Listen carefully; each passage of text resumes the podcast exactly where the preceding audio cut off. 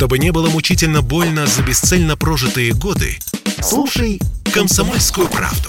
Я слушаю Радио КП и тебе рекомендую. Автоньюз. Совместный проект Радио КП. Издательского дома «За рулем».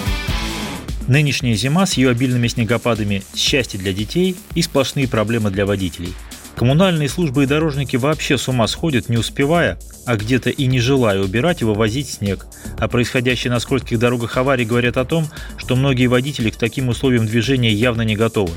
Но в последние дни случались и необычные, порой даже курьезные аварии, в том числе и там, где снегопадов вовсе не бывает. С вами Максим Кадаков, главный редактор журнала «За рулем».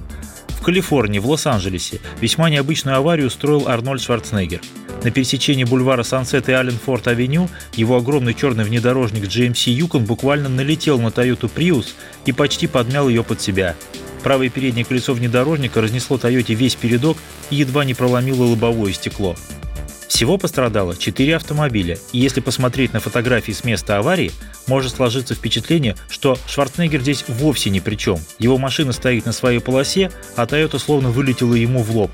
Но полиция сообщила, что Шварценеггер начал поворачивать налево под стрелку, когда та еще не загорелась, то есть на красный сигнал светофора, а Toyota в этот момент совершала разворот.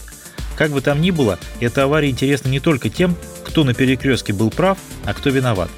Во-первых, бывший губернатор Калифорнии не прятался и не снимал со своей машины номерные знаки, как это делают частенько у нас сильные мира сего, точнее их водители или охрана. Хотя понимал, что его снимают и что он станет героем всех таблоидов. Снимешь с машины номер – привлекут.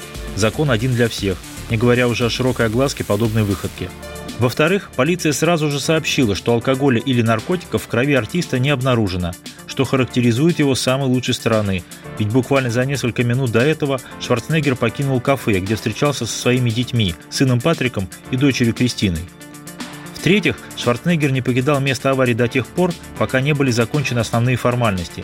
Он получил несколько ушибов, но не уехал, и почти все время находился рядом с женщиной, которая была за рулем Тойоты. У нее было разбито лицо, скорее всего, сработавшей подушкой безопасности, и вскоре ее увезли в клинику. В-четвертых, на фотографиях с места аварии хорошо видно, как Шварценеггер пишет объяснение полиции, держа в руках свой планшет. Все оформляется в электронном виде. Наконец, интересны сами автомобили. У Арнольда огромный внедорожник GMC Yukon.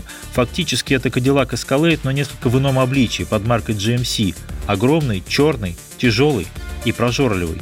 Шварценеггер – один из самых высокооплачиваемых актеров Голливуда, и в его парке много разных автомобилей – есть и классика калифорнийского жанра кабриолет Porsche 911, и безумно дорогой Bugatti Veyron, и, конечно же, несколько хаммеров – желтый, красный, серебристый, черный и даже оливковый хаки армейского образца.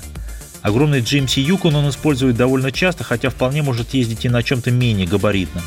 Сильно пострадавший Prius – это подзаряжаемый гибридомобиль. Впрочем, есть и чисто электрические Приусы. Третий пострадавший – Porsche Taycan. Его тоже зацепило – Новый и очень дорогой электромобиль. У нас их продают по 16-20 миллионов рублей. Вот так в Калифорнии. Либо большая машина, либо электромобиль. Всего в Калифорнии сейчас уже больше миллиона зарегистрированных электромобилей и подзаряжаемых гибридов. Это 40% от общего их числа в США. А в России в прошлом году было продано всего тысяча новых электромобилей, и пока нет никаких маркеров к тому, чтобы объем продаж резко пошел вверх. А у нас в Архангельском аэропорту Талаги произошел другой, совсем уже курьезный случай. Там перед аэровокзалом установлен памятник самолету Ил-14. А снега в Архангельске неожиданно навалило, прямо как у нас под Москвой. Стихия застала этот милый приморский городок врасплох.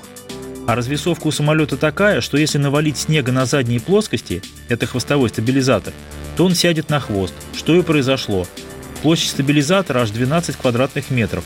Судя по фотографиям, на плоскостях не менее полуметра хорошо слежавшегося снега. Значит, на хвост привалило 2-3 тонны.